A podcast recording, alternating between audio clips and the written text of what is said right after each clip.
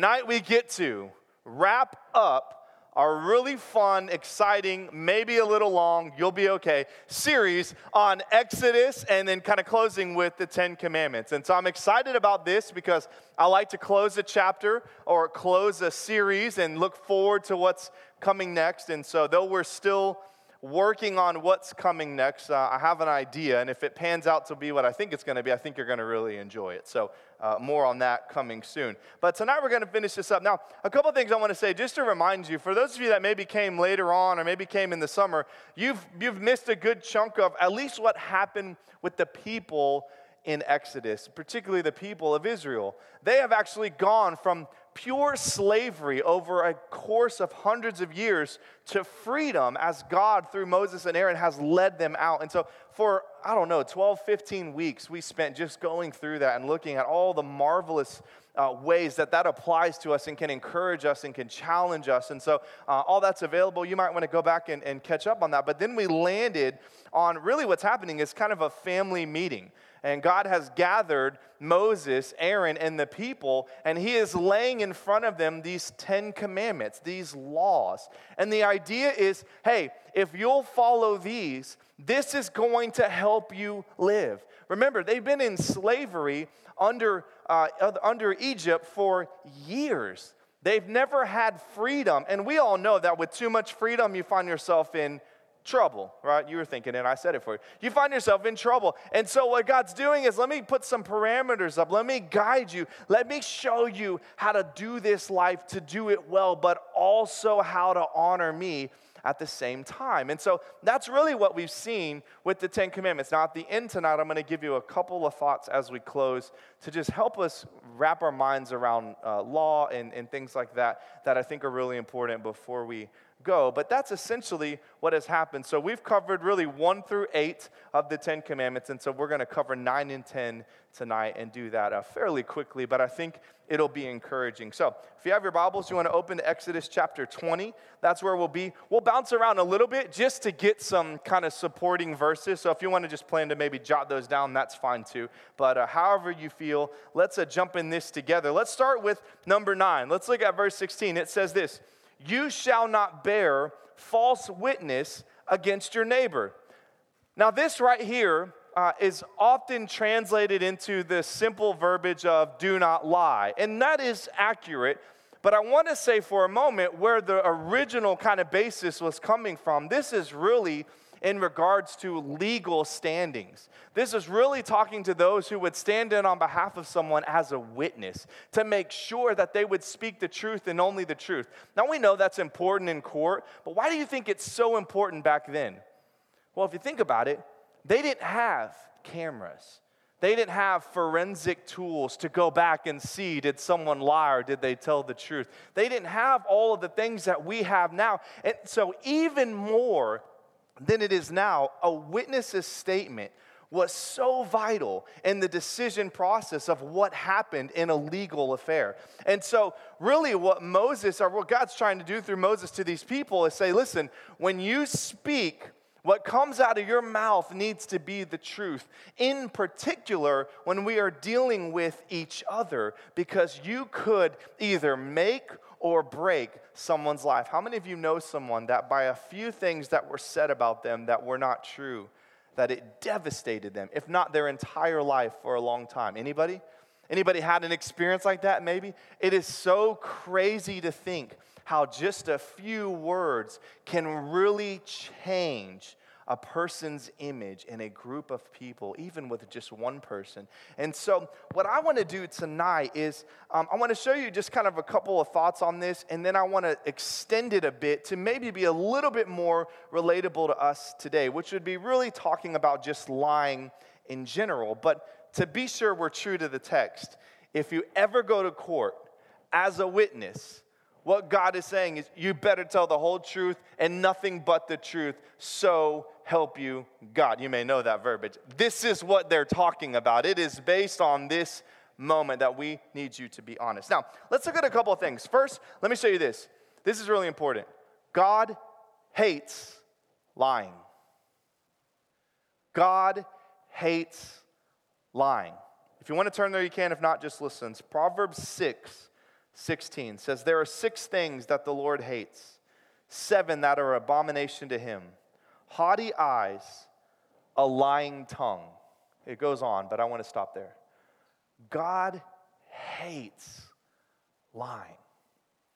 Let's think about that for a minute. Why would, why would God hate lying? Now, we know God hates sin, so we understand that. But if we could take away just the overall sin is a massive problem for God because he's perfect. Let's just look at why would God say he hates lying? Well, when we lie, we are speaking the language not of Almighty God, but of Satan.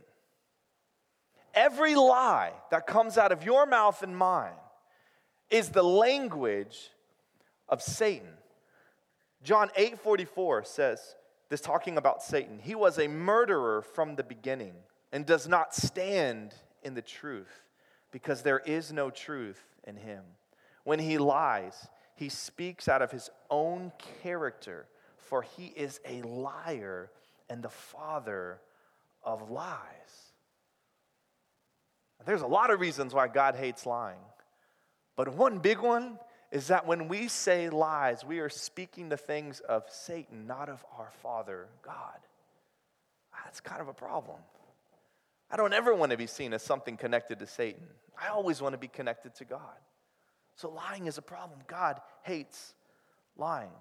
Lying also, when we lie against someone, which is really the heartbeat of this commandment, when we lie against, say something that's false against someone, it's like assaulting a child or an elder woman. Now, not some older women can take care of themselves, all right? But you get the picture of someone that really couldn't defend themselves. Why? Because most of the time, if you or I are saying something about someone else, we're doing it what? Behind their back. Where they couldn't defend themselves, they couldn't protect themselves, they couldn't correct an incorrect word or an incorrect statement about their life. And so, what we're doing is assaulting someone that has no way to defend themselves. It's a big deal.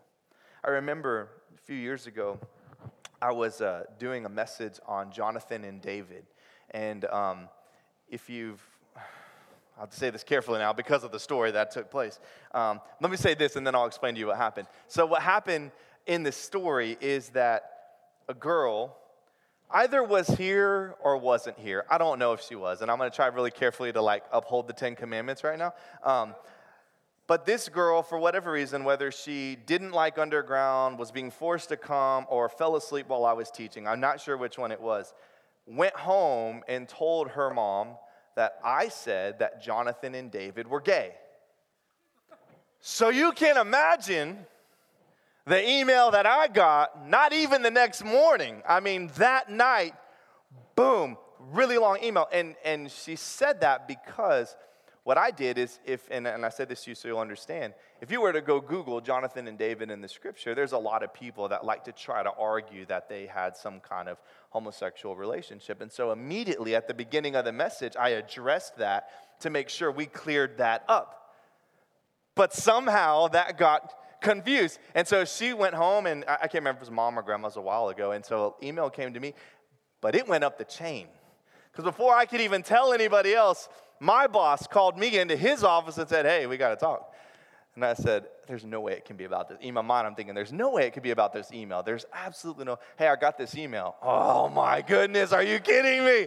And so he went through this whole thing, and, and you know, he wasn't necessarily pointing fingers. He just said, Hey, this was said. I don't know if you said it. I really hope you didn't, but let's talk about this, what happened. Now, by the grace of God, we were filming back then. And so I was able to take the video and to fast forward to that point, show my boss, and he goes, what in the world? And so we sent it to the lady, and all was good. And I think the daughter was just trying to get out of coming and took a low blow. But what if there hadn't been evidence of that being inaccurate? Could you imagine if my boss decided that, you know what, I kind of believe maybe you might have said that? And what if I had lost my job? What if people's image had radically changed because of a few words that were what? Really, they were taken out of the room, they were just twisted in the wrong direction. So we can see how brutal this can be. Now, you know that. And some of us go, well, this has happened to me. So what are you going to do about them. Here's the point this isn't about them, it's about us. It's about what we can do to take care of and to love each other better. Remember the last couple commandments? It's about dealing with our horizontal relationships. Now, some of us may not go to those extremes, but the reality is we've probably all twisted a few words, said something the way it wasn't quite said, or maybe even added a few things to make sure somebody got what they deserved, or we looked good in front of a group of people or a person. And what God is saying is, regardless of the category, lying is not what I want my people to be about, especially when it's against other people, and in particular against other believers. God is so serious about this. I'll tell you the last thing, just kind of as a thought. When we lie against someone, what we're doing, this is a little extreme, but I'll use it, is we're assaulting God's creation. Particularly if you said something to degrade or to cut down. You are assaulting the very thing, the very person that God created out of his loving, nurturing Father heart. And when we lie about other people, we assault that. That's not how God operates. God loves every one of us and everyone that's not in this room. And so when we do this, now I'm not trying to overtop this, but I want you to feel it. Because it's easy to go, hey, I want you guys to be sure you don't lie. Everybody got that? You got that? We good? Okay, let's go home. We'll get some Starbucks. Or we could sit down for a minute and say, hey, let's open up this door for a second. And let's just make sure that what you thought was lying and what God may be helping us to see tonight are connected. That there may be something going on in your world, some things you are saying or have said about people that you didn't pick up on, but God is telling you tonight, I don't want you to do that anymore. In fact, I want you to go fix that tonight. I want you to make a phone call. I want you to send a message. I want you to pull someone aside, maybe even go across this room tonight, and I want you to sit down with someone. I want you to clear this up because it matters. It matters to God. Now, there's a couple ways we fall into this. Let me just blow through this really quickly. Uh, number one, flattery. Flattery is a way we don't think of very much, right? Maybe pumping somebody up, saying a, a couple of good things. If it's for the intention of manipulation, there's a problem, okay? Flattery, though, uh, could be a good thing in a limited portion when we extend it to get something out of it, to manipulate a situation or a purpose, a person. The reality is we're lying. And again, like we've seen with all these commandments, there is no exception. So some of the gentlemen in the room may be going, okay, so what if my girlfriend or good girlfriend, that hopefully will one day be my girlfriend, but that's another story, comes up and says, How do I look in these jeans? I would say to you, your eyes are in the wrong place, first of all. No, I'm just kidding. But what if, what if, a, what if a sweet girl comes up and says, Hey, what do you think about my shirt? Do you like it? And inside you go, I don't like it mainly because I'm a guy and I don't like any of that. But there's something about that shirt that I don't. So what do we do? Is there a good lie? I mean, it sounds like a good lie, right? I, you look great. You look great. And then you go, wait a minute, do I say the truth in love? How do I say the truth in love? Because I don't think she's gonna see love. She's just gonna see the truth, and then she's gonna see the hatred, and then we'll never be friends. And there's this, the reality is, God always wants us to be kind and courteous, but God doesn't want us to lie. And so, Sarah and I have, have a good deal. If I wear something that she doesn't like, she'll, hey, why don't you, why don't you try another shirt on? and I go, it's a great idea. A, matter of fact, burn it. Don't even want to see it again. All's good. And she does the same thing. In fact, if we ever go shopping, she'll say, do you, do you like it? or do you like it? Because if you don't, if you just like it, you got to when you get married, you'll understand there's like different likes. If you just like it, I'm gonna put it back. But if you like it, I don't have to worry about when I put this on later, does he like it or not? See, there's this balance. And so at the end of the day, now, now we never want to be rude, of course, but at the end of the day, God says, I don't want you to lie. I want your words that come out of your mouth to mean something. And so you got to navigate that carefully. And hopefully, someone won't do that to be mean to you tonight because that would be mean, but nonetheless. Flattery is an area. Deception, this is a big one, guys. When we change a few words around, like the girl did to me. Took words I did say but flip them around to say a completely different story. And we know we got problems with that with the news and the politics and all of that. We're not dealing with them, we're dealing with us. We're dealing with us. Another thing to be careful of in this category is hearing us hearing something about someone but not being 100% sure if it's true. If you're not sure it's true, you don't say anything. They call that tale bearing, if you want a term to help you think about that later with friends. If you don't know, leave it alone. Right? And, and I've done this before, I'll be honest, many times. I heard something and I go, that makes sense. That seems like something he would do. Yep, it's got to be what he did. And then later on, I find out, you know what, he actually didn't do that. But I just assumed because I didn't have all the facts. So we want to be careful with this. We want to be sure we're not part of deception. Also, in deception, you have false teaching. This is an extension into our spirituality. We talk to you guys all the time. Just because we're saying something to you from the stage, now I am telling you that I work very hard to make sure what I present to you is as godly and biblical as it possibly can. But you always need to be careful. Whether it's me or anybody else, if someone is teaching you something, you take everything carefully and you line everything up with the Word of God to make sure that it's truth so that you aren't led astray. This is a huge deal. And so false teaching falls in this. Last little category is just slander. And this is the, the straight up lie to harm someone. We've all done it in the room, most, likely. Someone made us mad, and we just said, well, you know what? Let me tell. Boom. This is what the Lord is asking you and I to refrain from, even if they deserve it. Because most of the time, if you went that way, they probably deserved it. But we're not the judge. God's got to deal with that. And so God is trying to protect our community and protect our relationships and to make sure. Now, there's one thing I wanted to point out, just for fun, but to help us navigate this. In fact, this was a great illustration last night. So I was upstairs working on the message for this evening, and Sarah texted me and said, Hey, dinner's ready. Now, 99.9% of the time when she says dinner's ready, that means it's on a plate sitting either, well, let's be honest, we don't sit at the table. I'd like to make you think we do, but we don't on the couch, ready for me to devour and watch whatever show or maybe movie or whatever, or just to sit there and chat, whatever we decided to do that night. And so when I came downstairs, she had cooked dinner. It was fully hot and ready, but it was on the stove in the little tray that it was cooked in. It was one of those little throw in the oven cook girls. Trust me, you need to invest in these things, they're worth it. Throw it in the oven, cooks, potatoes, meat, all the good things, but it was in the tray. And so I sat down on the couch and then I was kind of thinking, and I was like, technically, based on our history, she lied. Because dinner wasn't ready, it was red.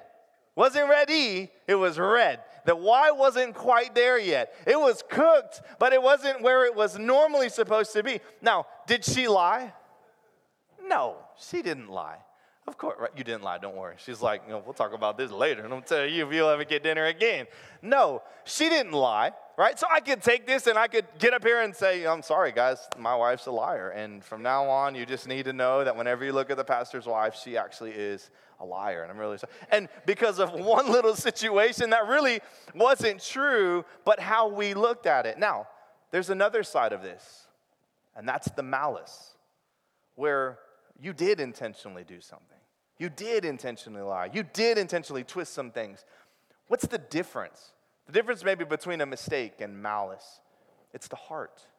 It's the heart. That's the bottom line root of all of this. What is the heart behind what you are saying? Is it possible to make mistakes? You bet. Is it possible to have a situation that looks a, gets a little funky and it was hard to kind of decipher? Did you do that right? Did you do it wrong? What's good? Then we look at the heart and we say, hey, where was your heart in that? Did you mean to do this? Were you extending something? Were you adding something? Were you getting a little hostile because you wanted to make sure that something took place? Or were you simply just going through a typical situation, but you found yourself in a place you didn't intend to be? It's about the heart. And so we want to be really careful there. But I want to show you this, and that is that God is really serious about this. Look at what it says in Matthew 12 36. It's not going to be on the screen, but let me just share this with you. It says, I tell you, on the day of judgment, people will give account for every careless word they speak. So, in case you were going, pretty much made it through the checklist, haven't really done any of that lately, let's take that kind of standard and place it back on this category in our lives. Why? Because we love God, we want to honor Him, and we want to love and honor each other. That's your family, your friends, the people here at church, the people you work with. This is how we should live our life. And for those of you that are your, the speak your mind folks, let me just remind you Christian maturity is not the ability to speak your mind whenever you want. Truly, maturity is found with those that know when to speak and how to do it in love. That's the balance. And so it's okay. Look, we need, let's be honest, we need truthful people in our life. Amen? You need truthful people in your life. You don't need the people that go, oh my gosh, you look great. And they're like, oh, hmm, don't wear that. I mean, you, you need people. Hey, you said something that was silly. No one comes up and says anything to you. You never knew. You never learned. You never were able to not make that same mistake.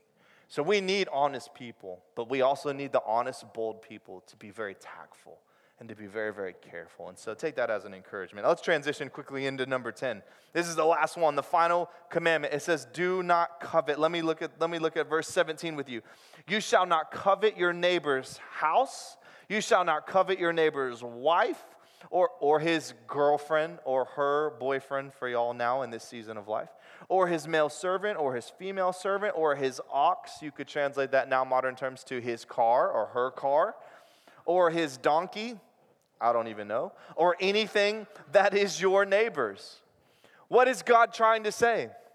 I don't want you to look at anything that you don't have and say, I just wish I could have that. What does it mean to covet? This may hurt.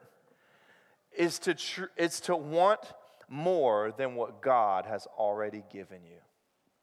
Now, most people do a whole message and then they kind of end with that line so you can think about it. No. If I were going to translate to covet to you, it would be for you to want more than what God has already given you. Modern translation, for those of you that want to tweet that, you are unhappy. You are unpleased. You are ungrateful. You have missed how good God has been to you. Now we could say, what about this and what about that and what about this and why did God let this happen and why did God do that? And all of that, there's there's some reasoning for that that some could explain, others we can't explain. But the point is, when we look at the world and then we look back at ourselves, we see that God has been a good God. Life isn't perfect, but that's all based in sin and growing in times of trials and tests, and that's a wonderful thing but God has been good to us. To covet is to want more than what God has given you. Now, this is really interesting. This is the first and only commandment that actually doesn't deal with an action, it's simply the heart. Very interesting. All the others are action based. In fact, in most other religious kind of moral codes, a command or a law or a request like this isn't even there. It's typically always based in action. But yet, God in the 10th commandment says, I don't even want your heart to desire something that you do not have. This is very interesting. Now, what does God say? Let me show you two things. One's about money, one's just in general. Hebrews 13 5 says, Keep your life free from love of money and be, here's the word, content with what you have. For he has said, I will never leave you nor forsake you. Luke 12, 15 says, And he said to them, Take care and be on your guard against all covetousness, for one's life does not consist in the abundance of his possessions. Man, God is so clear. I've given you everything you could need. Is there stuff you want? Of course. But I've given you everything that you need. Be grateful and watch as I continue to work in your life. Does that promise a BMW? No. Some of you don't even want a BMW. That's okay. Does it promise a great car, great house, all of that? No. But does God take care of his people? Yes, he does. He really, truly does. What's one of the most dangerous questions you can ask? If you could have anything in the world, what would it be? I'm not asking you, I want you to think about it. That question right there, as soon as your mind started to think about it, guess what you just did? You were coveting something that you didn't have. Now, it's a fun question, but in all honesty, it's a question that sets up this door to be open. Here's another one. If you could be anything you wanted to be, any job or any career, what would it be? What did we just do? We looked at what other people do and said, I want that. Now, there's some elements of this that we could see being helpful, but the reality is the better question would be what has God gifted you to do? And what place, what area has God placed you? And then what passions has He given you? Our culture is horrible at this. First of all, social media. Social media is all about what? Reminding people that you are still happy. Some of you are more vocal, and that's a different story. But most people, what do you do? Right? You don't put the McDonald's hamburger that you had. No, you put the steak that you had. You don't put the picture of yourself when you didn't look good. You put the picture of yourself when you did look good. Some of you do that, you don't even realize it.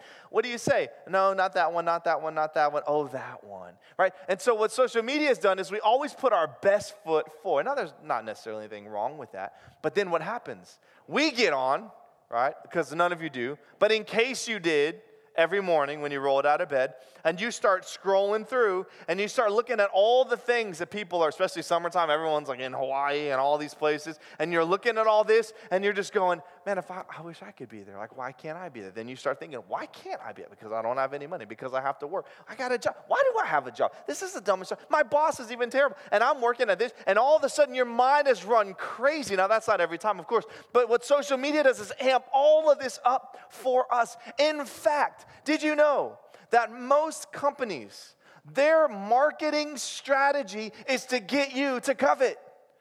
That's all they want to do. They want to get you to desire something that you don't have so that you will come to them and you will buy it. Genius. You think that's good? Check this out.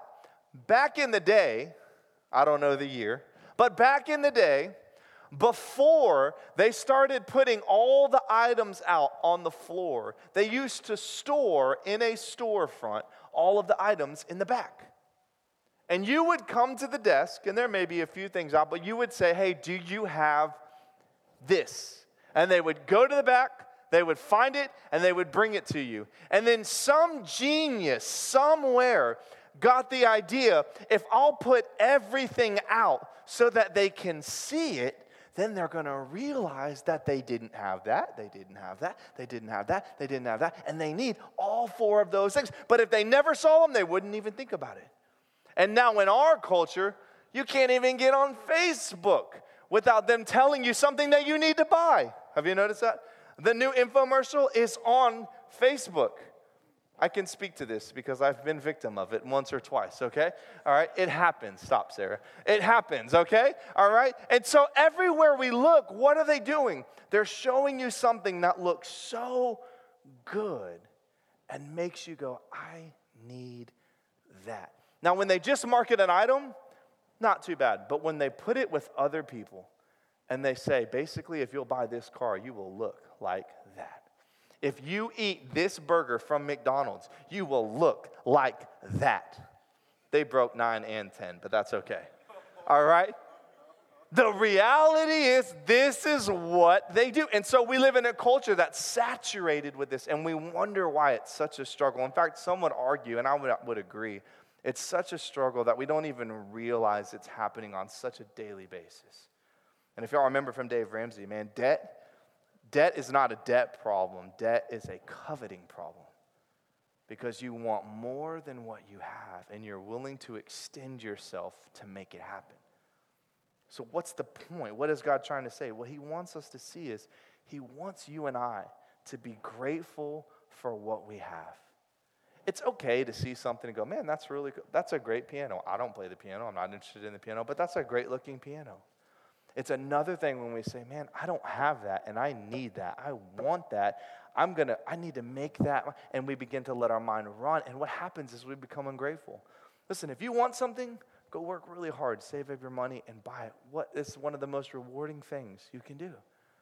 But don't let yourself get caught in looking at things you don't have and allowing Satan in your mind to run wild and to convince you that you need it. Why do most marital, extramarital affairs happen? Because they look across the fence and they see something that they think they need And they cross the line, only to get there, by the way, and realize it was not what they needed. And this goes on with all these things. Why do people steal? In fact, it's probably true to say that most of these commandments start with a coveting problem. Most sin starts with a coveting problem. I wanted that, so I took it. I wanted that, so I said this to make it happen. I wanted myself to be in charge of my life, so I took God out of his place, but my desire was to be my own God. The reality is, we dig deep enough, we might find that coveting is the basis of all sin, or at least most of it. But here's what I want you to see when we do this, when we covet, what happens is we tell God that what you've given us isn't enough. I remember when we were kids, I don't know how I remembered this. It popped in my head though as we were planning this little message. And I remember when we were kids, we were younger, I don't remember how old we were, but I have a brother and a sister, I'm the oldest. And my dad brought home three packs of Starburst. Anybody Starburst fans in the room? Three packs, and they were all different. So what does that mean? There was one original, but there were two others that were the like tropical or the you know extreme. I don't even remember what they were but they were always good because they weren't the original that was available everywhere. It was the specialty ones. And i remember my dad brought those home and he said okay everybody y'all get to pick one. And guess what i got stuck with? The original. First world problems right? So terrible. So terrible. But i remember i was so frustrated. I was so sad. And then i was mad. And then i was angry and something happened at a little young age with my little mind the lord just just got my attention. And I, I just, after my little fit, I started to feel so bad because I looked at my dad and I saw that he had taken a step to try to bless his children with a little bit more than we had. And I was so ungrateful because I got something more, but it wasn't as cool as what I wished that what my brother and my sister had. Now, I can tell you that my dad probably didn't have a broken heart over that. But I can tell you that it probably wasn't a fun experience. And that it probably hurt to know I went above and beyond to try to bless my kids. And oh my goodness, how ungrateful are they? Listen, that's what we do to God.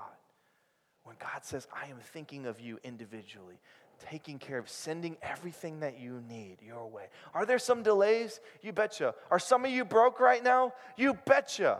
Enjoy it. All right?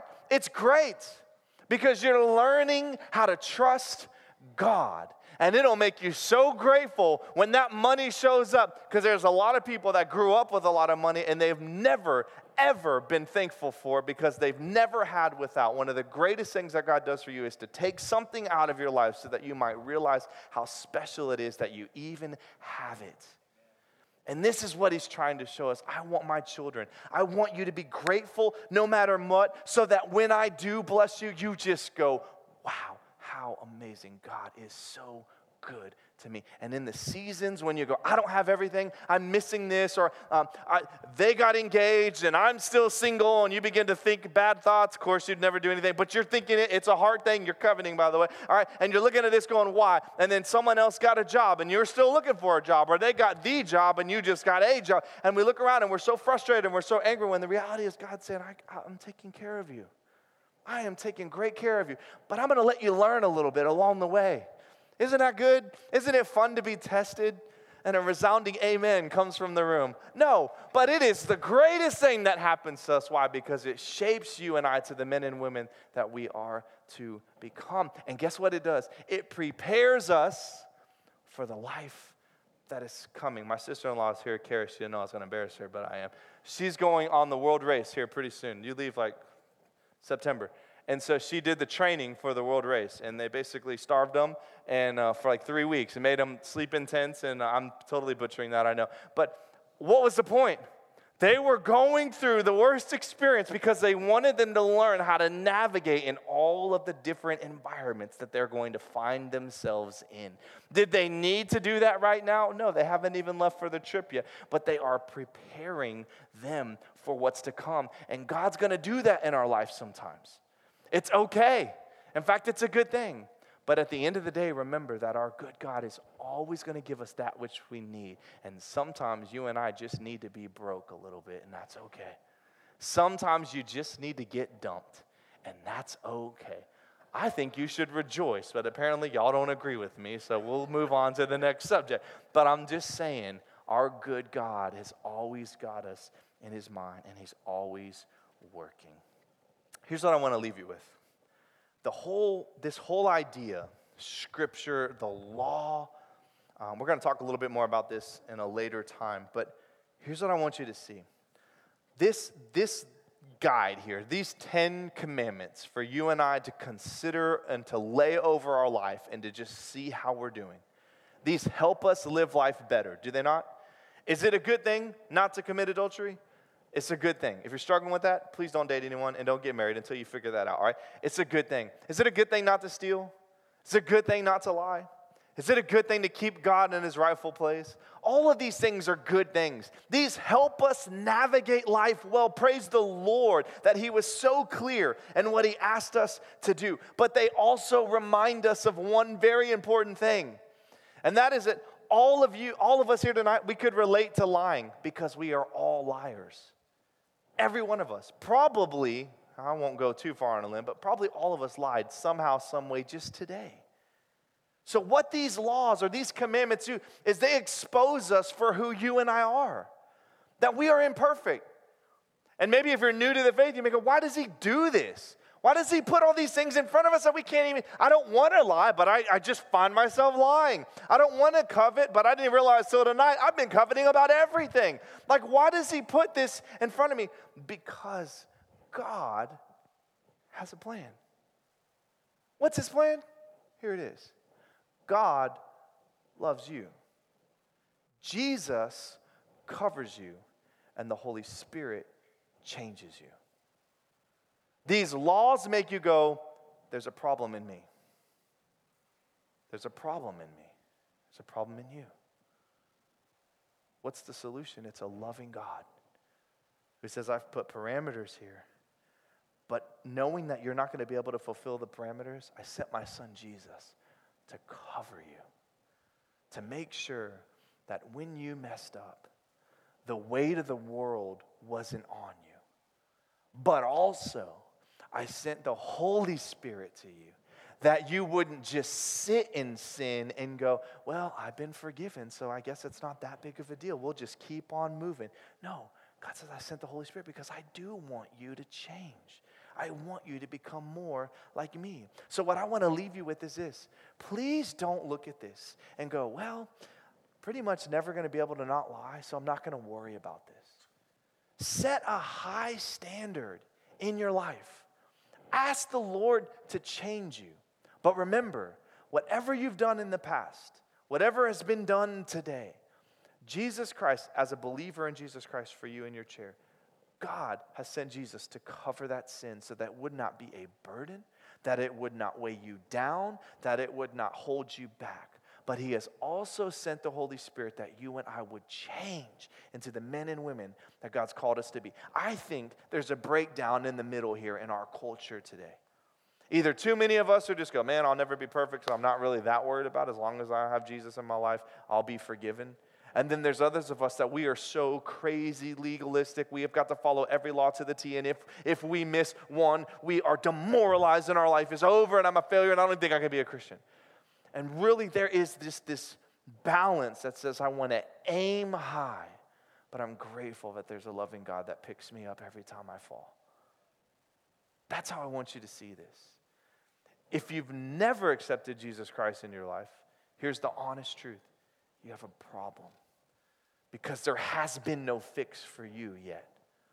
But Jesus is extending his hand out, just like he's done for many people in this room already, saying, I am here to cover your sin. Have you ever thought about what that means for a minute? To just think, think about everything you've done just today.